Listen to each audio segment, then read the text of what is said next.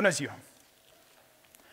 V-ați gândit vreodată că la distanță de doar o cărămidă de voi cineva suferă? Că la distanță de doar o cărămidă de voi cineva are nevoie de ajutorul vostru? Atât are un perete grosime, nu? Cât o cărămidă. De câte ori v-ați întrebat ce se întâmplă dincolo de peretele care vă desparte de vecinul vostru? V-ați spus vreodată întrebarea asta? Poate dincolo de peretele ăsta un om, un bătrân, are nevoie de cineva să ducă să iau pâine. Poate că cineva acolo plânge. De câte ori v-ați pus această întrebare atunci când stați rezemați de peretele din casa voastră și vă uitați la televizor? Trăim în confort. Alergăm, avem joburi, ne luăm case, facem credite, le plătim, vine Black Friday, golim toate depozitele, avem mașini, stăm ore în trafic, dar acesta este confortul. Ei bine, în tot acest confort ne paște un pericol. Riscăm să devenim nepăsători. Iar de la nepăsare până la indiferență e doar un pas. Iar de la indiferență până la pierderea omeniei, pasul este și mai mic. De ce ar trebui să împese? Păi dacă faci un simplu exercițiu de imaginație și te gândești că într-o bună zi, dincolo de acest perete de doar câțiva centimetri, vei fi tu, și ziua aia poate este chiar astăzi, vei constata că ai o problemă. Cine te ajută pe tine?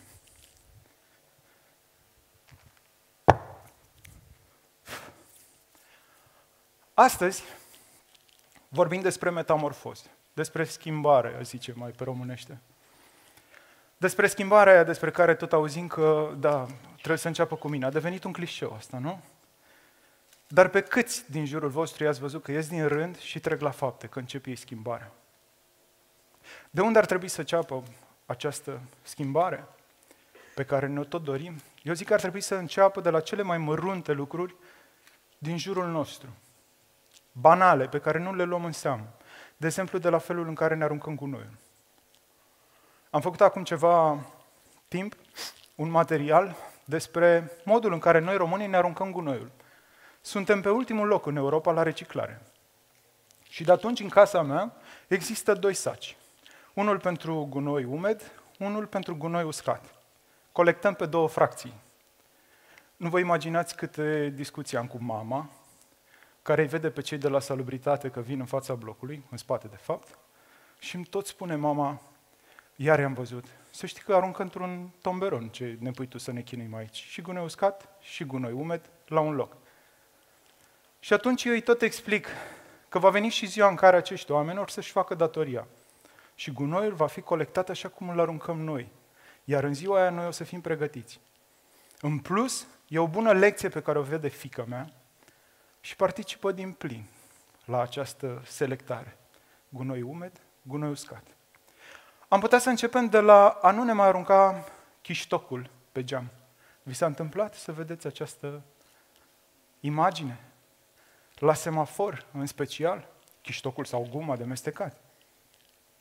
Un chiștoc are 2 cm lungime și o jumătate de centimetru lățime. Un om, dacă aruncă în fiecare zi un singur chiștoc, reușește ca într-un an de zile să fie fericitul posesor al unui șirac de chiștoace de șapte metri. Ar putea să se înfășoare cu el.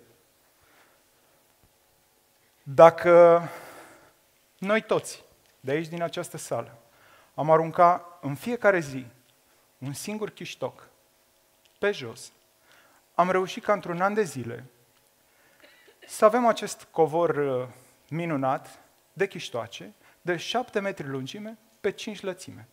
Dacă îi adăugăm și ceva gumă de mestecat, cu siguranță o să reziste în timp. Dar câte mașini sunt în trafic? Și de câte ori am văzut chestia asta? Ultima răbufnire am avut-o luni dimineața, după alegeri, când am văzut uh, imaginea asta. Și m-am tot strecurat și am ajuns la un moment dat lângă omul care făcuse treaba asta. Era un tânăr, cu barbă așa, simpatic, și avea și geamul deschis. Neșansa lui. Și atât i-am spus. M-a văzut, probabil m-a recunoscut sau habar n-am că mi-a zâmbit inițial. Și am zis, aruncat chiștocul acolo. Să nu ne mai mirăm că rezultatul la alegerilor este ăsta. De aici trebuie să începem schimbarea noastră. Eu, acum ceva ani, e ceva metamorfoză aici, nu? Învățam să cădesc. Să știți că nu-i lucru ușor să cădești. Mă pregăteam să fiu preot. Cădelnița are undeva la un kilogram și jumătate, două, are jar în ea și dacă nu înveți cum să o folosești, de fapt cu mâna dreaptă, riști uh, să dai în capul unei enoriașe prin biserică cu ea, ceea ce... Sau să prins vreo blană venită la rugăciune și pentru activitatea ta pastorală ar fi un dezastru să iasă doamna de acolo sau domnul în flăcări din biserică. Și atunci trebuie să înveți, ai cursuri speciale, înveți să cădești. E bine, mă pregăteam să, fac, să mă fac preot. Am făcut 9 ani de teologie. 5 de seminar, 4 de facultate. Și la un moment dat, mi-am dat seama că eu nu sunt bun de preot. Nu m-am simțit pregătit pentru această misiune, pentru că preoția este o misiune, trebuie să fii sarea pământului și lumina lumii. Iar eu nu m-am simțit demn, am simțit că nu pot să fac așa ceva. Și atunci am făcut o schimbare. După facultate am predat un an și a urmat o altă schimbare importantă în viața mea, am intrat în presă. Prima dată într-o televiziune de știri, iar după aceea am ajuns la ProTV. Iar din 2008 am început proiectul care se numește România te iubesc. Suntem în cel de-al 12-lea an, România te iubesc a împlinit 11 ani și emisiunea aceasta este urmărită de milioane de oameni. Și cred că succesul acestei emisiuni vine din faptul că oamenii, voi, vedeți cât de mult suflet punem noi în poveștile noastre, pentru că așa numim noi materialele noastre, povești. Ne punem sufletul acolo în ele și o parte din sufletul nostru rămâne acolo. Și pe oamenii pe care îi întâlnim în aceste povești, cu mulți dintre ei, noi păstrăm legături care au rezistat peste ani.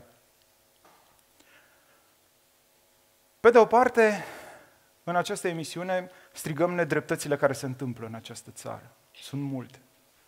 Ne ducem prin păduri, de exemplu, îi prindem pe hoți, îi scoatem afară, îi arătăm tuturor, îi predăm autorităților, ba mai mult le cerem autorităților să-și facă treaba. Și facem asta atât de des, încât fica mea a fost chemată la o emisiune, acum ceva vreme, și a fost întrebată dacă știe cu ce mă ocup. Și a zis, cu un zâmbet așa total, tati prinde hoți la televizor.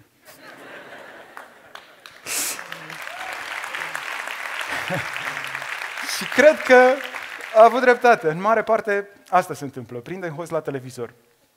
Dar pe de altă parte, îi căutăm și găsim și scoatem în față pe oamenii care fac lucruri în această țară care schimbă lucruri în jurul lor, care au ieșit din rând, care ne împing în față. Eu îi numesc pe acești oameni celule. Sunt celule vii care țin vie această societate.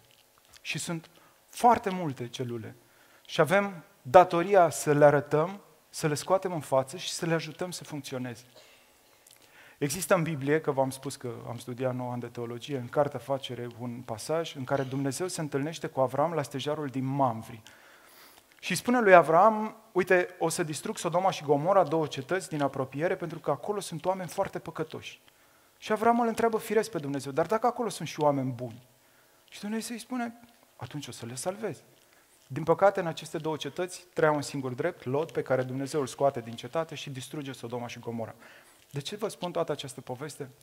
Pentru că eu cred că această țară rezistă și merge mai departe datorită dreților care sunt aici și care împing în față. Și sunt mulți. Și vă spuneam că undeva asta e datoria noastră, să-i scoatem în față și să-i arătăm, să-i dăm de exemplu. Oamenii ăștia au făcut schimbarea, pe care n-au mai așteptat-o să vină altcineva să o facă. Schimbarea aia despre care vorbeam la început. Au pornit ei schimbarea. Iar ceva s-a întâmplat acolo și a schimbat și pe ei. Într-o noapte, în fața mănăstirii Bogdana din Rădăuți, de fapt în mai multe nopți și în special pe timp de iarnă, veneau copii de sculți care cereau ajutor. Ei bine, starețul Justin s-a săturat să vadă această imagine și s-a dus la guvernanții din acea perioadă, se întâmpla în 2004, și le-a propus un proiect. să dea el o parte din bani, mănăstirea, și o parte să vină de la stat. Și din fericire proiectul s-a și întâmplat. Și a apărut așezământul din Rădăuți, Sfântul Leontie. N-aveți cum să-l ratați, este la intrare Rădăuți, pe partea dreaptă. Iar din 2010, când au terminat uh, construcția acestui loc, pe poarta așezământului au pătruns 120 de copii care veneau din șapte case de copii din Suceava, care au fost închise. Și au ajuns aici, în așezământul Sfântul Leontie. Nimic pe fețele acestor copii, dacă vă uitați la ei, nu trădează dramele pe care ei le cară în spate. Sunt copii abandonați, sunt copii torturați, copii violați unii dintre ei, copii puși la cerșit și multe alte nenorociri. Ei bine, în acest loc au fost salvați. Uitați-vă bine la fețele lor. Nimic nu grăiește despre ce au ei în spate. Au acolo teren de sport cu nocturnă, au uh, săli în care fac meditații, au psihologi, vine acolo un polițist, uh, fost polițist uh, din media și care vine și își petrece în fiecare lună o săptămână în acest așezământ și învață să picteze. Iar lucrările lor au ajuns să fie vândute prin Anglia și multe alte țări. Iar prin pictură ei exprimă ce au ei în spate, dramele lor. Sufletul acestui loc este Maica Ecaterina, fostă gimnastă, fostă economistă, călugăriță de mai bine de 20 și ceva de ani. În timp ce călugării construiau așezământul, Maica a mers și a făcut școala de asistente medicale, iar după aceea facultatea de psihologie. Și din 2010 s-a apucat de treabă. Știți cum este? Alergă de la o casă la alta, pentru că ați văzut că acolo sunt multe case, în jurul unei biserici, și mai ales noaptea, nu o vezi, doar îi se aud veșmintele cum foșnesc. Alergă de la o casă la alta și repară și rezolvă problemele acestor copii. Este o celulă vie, eu mă bucur tare mult că am întâlnit această celulă și am spus de mai multe ori povestea ei. M-am întors de acolo acum câteva zile și o să o mai spun o dată pentru că trebuie să știm despre locul ăsta. De acolo din așezământ peste 30 de copii au plecat deja, au învățat meserii și sunt în viață. Șapte dintre ei s-au căsătorit și sunt la casa lor, au familii. Zece copii sunt în acest moment în facultate, sunt studenți. Este o celulă vie. O altă celulă Magic Camp, o tabără pentru copiii bolnavi de cancer. În spitalele noastre avem tratament pentru suferința acestor micuți, cu chimicale, cu tot felul de pastile, dar avem foarte puțini specialiști care să se ocupe de sufletul și de mintea lor, să-i facă să treacă de această dramă mai ușor, să lupte și să meargă mai departe. Pentru acești copii, în 2014 a apărut Magic Camp într-un sat de lângă Pucioasa și de atunci există acest loc. Acolo timp de o săptămână copiii vin, se distrează, se încarcă de energie bună și am discutat cu mulți dintre ei și îmi spuneau că pur și simplu o săptămână nu simt nimic, nu-i mai doare nimic. Și trag din această energie timp de un an. Și psihologii numesc astfel de locuri ancore. Sunt ancore pe care ei le aruncă în viitor, în anul ce urmează și trăiesc cu speranța că se vor întoarce acolo și se vor distra la greu. Ăsta e sloganul taberei. Joacă la greu. Ce se întâmplă acolo este cu adevărat magic. Îmi spunea un doctor care este voluntar acolo în tabără, că până la sărbătorile de iarnă copiii tot povestesc ce s-a întâmplat în tabără, iar după ce trec sărbătorile și trecem în noul an, tot întreabă când ne ducem înapoi în Magic Această poveste funcționează este o celulă vie. În 2014 au fost două săptămâni de tabără, două serii, 31 de copii. Anul acesta au fost 12 săptămâni, 270 de copii în total, iar în ultimii ani, prin Magic Camp, au trecut peste 800 de copii și tot cam atâția voluntari. Iar proiectul s-a dezvoltat, acum avem Magic Box, sunt pachete pe care asociația le trimite prin țară. Sunt aproape 300 de pachete destul de consistente care pornesc lună de lună către diverse familii cu probleme. Puteți să adoptați un astfel de pachet. Există Magic Help, o aplicație prin care cei care au probleme se pot conecta cu cei care pot să ajute și în această aplicație, de exemplu, un părinte poate să vadă unde se poate duce să mănânce în imediată apropiere de pe aplicație, unde poate să găsească un loc să doarmă sau să cumpere ceva redus. Există Magic Home, 14 case în care părinții copiilor bolnavi de cancer găsesc cazare și mâncare și stau acolo gratuit. Este o altă celulă. Iar el este Vlad Voiculescu, cel de la care a pornit tot acest proiect. Așa,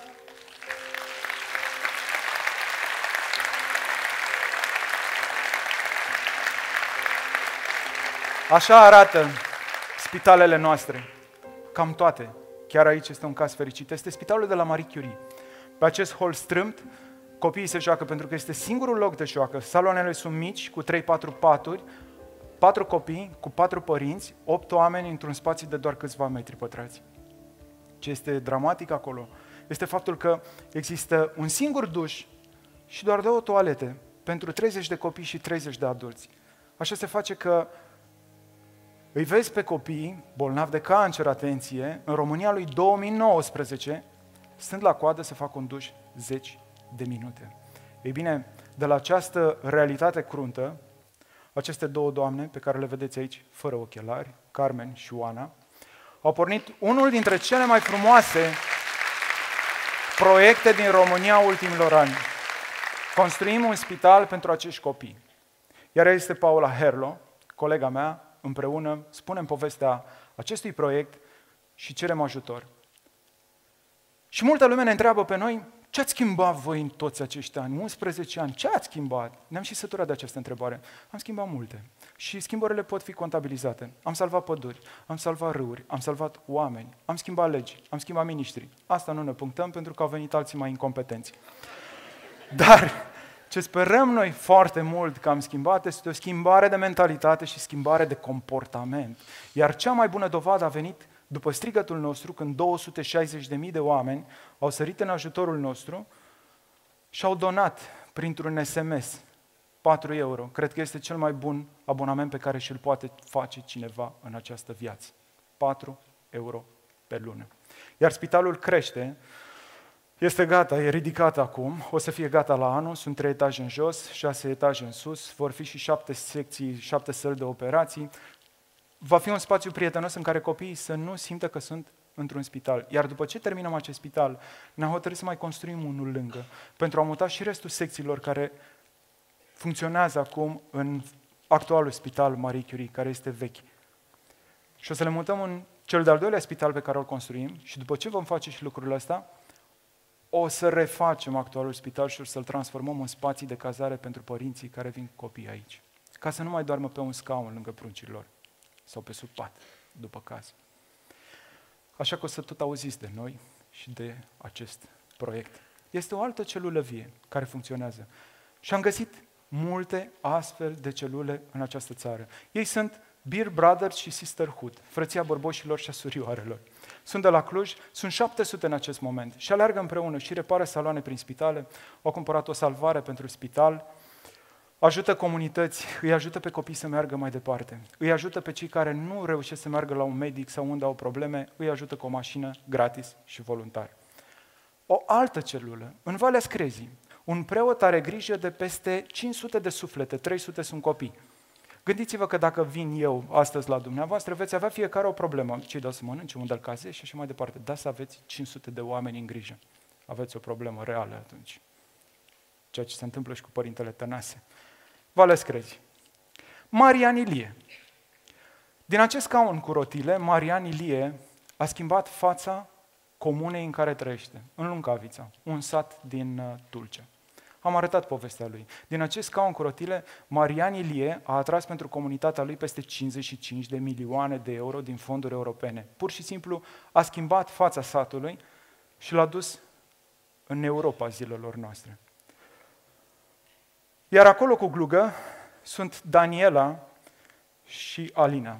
Împreună au pornit un alt proiect, vedeți în spate Zena Mersiluță, o mașină, de fapt este un cabinet stomatologic mobil și cu medici voluntari stomatologi aleargă prin țară și repară dinții copiilor. Până acum, prin acest cabinet au trecut peste 2000 de copii. Ele au un atelier în care fac haine, vesta asta pe care o am pe mine e de acolo, pe spate scrie port pe mine, port cu mine o faptă bună. Cu banii din aceste haine repară dinții copiilor. O altă celulă care funcționează. Parte din aceste povești sunt acum trecute în cartea pe care noi o scoatem. Zilele astea se tipărește, o lansăm săptămâna viitoare în mod oficial. Se numește Ne facem bine. Pentru că noi vedem jumătatea plină a paharului din jurul nostru. Îi vedem pe toți acești oameni care fac lucruri bune. Și cartea asta vine și ca un răspuns la eterna noastră lamentare și o rezolvare la depresia asta națională în care picăm toți. Nu ne mai facem bine noi. Ba da, ne facem. Noi avem dovada și vă arătăm. Hai să facem ce fac oamenii ăștia și să le urmăm exemplu. Știți ce este minunat? Că în jurul acestor oameni se adună oameni și bulgărele ăsta de bine tot crește. Și puterea binelui funcționează. Și am discutat cu mulți dintre cei care vin și în Magic, și în Valea Screzi. Și, și oamenii îmi spun, știi, am venit aici să ajutăm, dar de fapt am descoperit că ne ajutăm pe noi. Că mă simt bine. Că parcă am așa un sens. Și mi-am găsit rostul în viață. Iar seara când mă culc, mă simt bine. E bine, sensul ăsta cred că l-am găsit și noi. Pe de o parte strigăm nedreptățile care se întâmplă în țara asta și murim cu autoritățile de gât și le cerem să-și facă treaba, iar pe de altă parte îi scoatem pe oamenii ăștia în față. Și vă îndemnăm pe toți să le urmați exemplul. Și asta de multe ori și m-am gândit cât este egoism și cât este altruism în faptele noastre. Că de fapt nu prea există altruism, că este o formă egoistă de altruism. Ajutăm, dar de fapt ne ajutăm pe noi. Și de-aia vândem. Ia să fim egoiști și să ajutăm și să ne ajutăm și pe noi și să mergem înainte. Știți? Fiți schimbarea pe care o doriți în jurul vostru. De unde începem această schimbare și cum? Păi cum? În primul rând, trebuie să ne facem datoria acolo unde suntem. Ești profesor, învață-i bine pe copii. Ești medic, tratează-i bine pe pacienți fără să le mai ieși șpagă. Ești corporatist, e bine, îndeplinește tascurile acolo unde ești.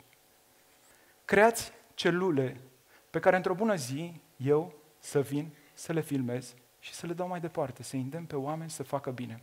De unde începem această schimbare? De la cărămida aceea de 20 ceva de centimetri, peretele care ne desparte de cel de lângă noi. Sau poate chiar mai de aproape. De la oamenii pe care îi aveți în fața voastră. La muncă, la școală, la facultate, prieteni apropiați, uitați-vă bine la ei și la locurile în care trăiți. Dacă vă place ce vedeți, este foarte bine, e minunat.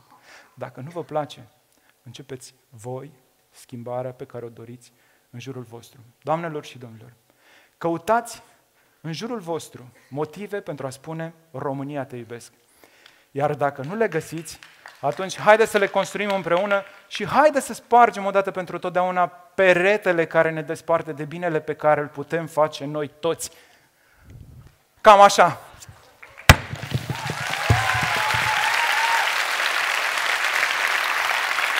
Vă doresc succes la fapte bune!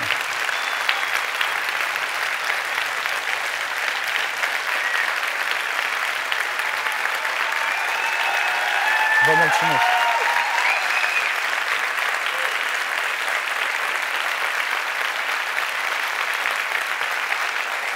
Mersi! Spor la treabă!